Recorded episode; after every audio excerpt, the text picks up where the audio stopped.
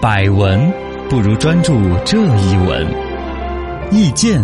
不如倾听这一见。一闻一见，看见新闻的深度。好消息，好消息！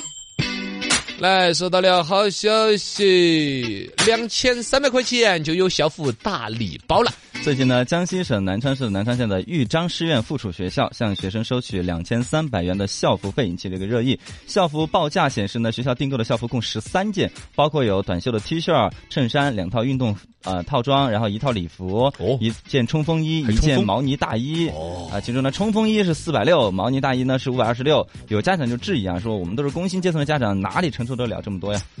老实来说呢，嘎，凭良心讲，一十三件衣服一共两千三，啊，算贵也不算贵吧？呃，对，平均下下来一件衣服不到两百块钱，嗯也还不算也太贵正。常。嗯但是呢，可能也看家庭的消费能力。就是人家说，真的工薪阶层，我家里边房贷这个月还有点愁眉愁眼的呢啊，一下拿动出身两千三，还是有点心疼。是另外，可能之所以引起那么大争议，还在于另外两方面，就钱。其实对于小孩儿买衣服啊、吃的、培训班儿，嗯两千三真不算。就多穷的家庭，对，在小孩儿身上花两千三都舍得的。多多都会给，但问题是那个流程上有点不爽，啊就是吧强迫的感觉嘛。一个是一次性就掏两千三，还是有点痛。嗯我是说两百块钱以内一件买给小孩穿的衣服，我舍得，但我哪有一次十三件、十三件打刮了的 买对呀，买那么多干嘛？啊？加一起那个一一下还让人感受上就有点痛嘛，是不是嗯而且校服分这么多类，对呀、而一个呢，就是这个校服事件本身，家长有点被动消费，哎，就有点不信任感，就是不是校长的小舅子开的服装厂啊？哦，是啥家啊，呀？选购这个过程是不是啊我们被排除在外？有没有好好的去比价？嗯是不是买贵了、上了当了？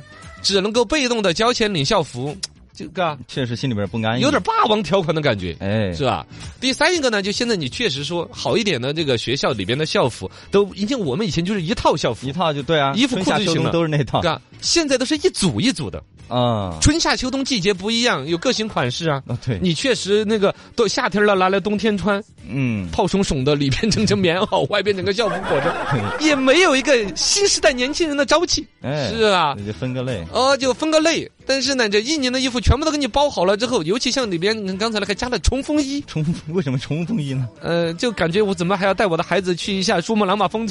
对，嘎那种感觉，啊有，点像毛呢大衣。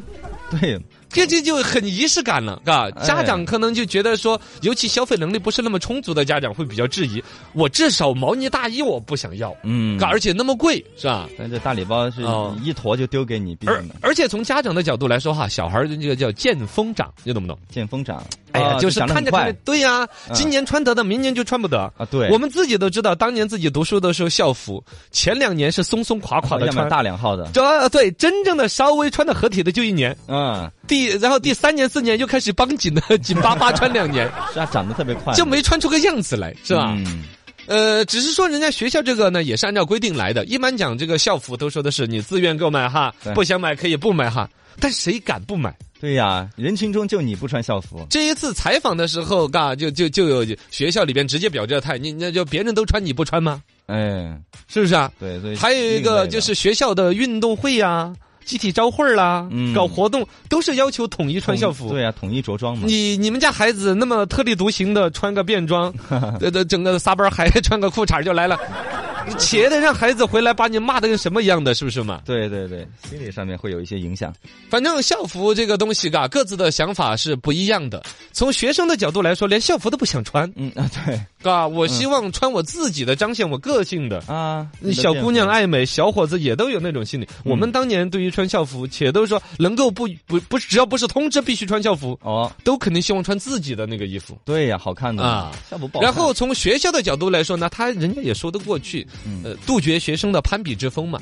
啊也算是嘛，啊，嗯你你比如说，如果说各自穿出个性来的话，那就有这儿穿阿玛尼的，那儿穿个 LV 的，然后是吧啊，我们比如说家庭消费能力一般的孩子，啊，你穿个耐克什么的啊这这肯算定一般吗？呃，算也不算一般了吧，都可能还有更差的没有品牌的了。嗯啊是是是是，嘎，是就嗯就会一下比较出来了，孩子攀比、学习的心理啊、自卑心理啊，嗯，用这个统一服装的方式，其实这种其实对孩子是好的。对，还有呢，也是一个学生身份的象征嘛。啊你走在大街上，大家躲着点儿， 什么不是开车的啊开车的啊，注意安全呐、对，嘎，对一一路校服弄过去也是学校的一个标志，嗯，学校的一种宣传，对，学校学生对于自己学生身份的一种集体认同，对于学校的集体荣誉感。这个也是学校里边哈，你说他把校服搞那么贵了，一说就感觉人家吃了钱，也不见得的。嗯从学校的角度来说，我把校服整得很有逼格儿，嗯，也是学校的品牌的一种定位。哎，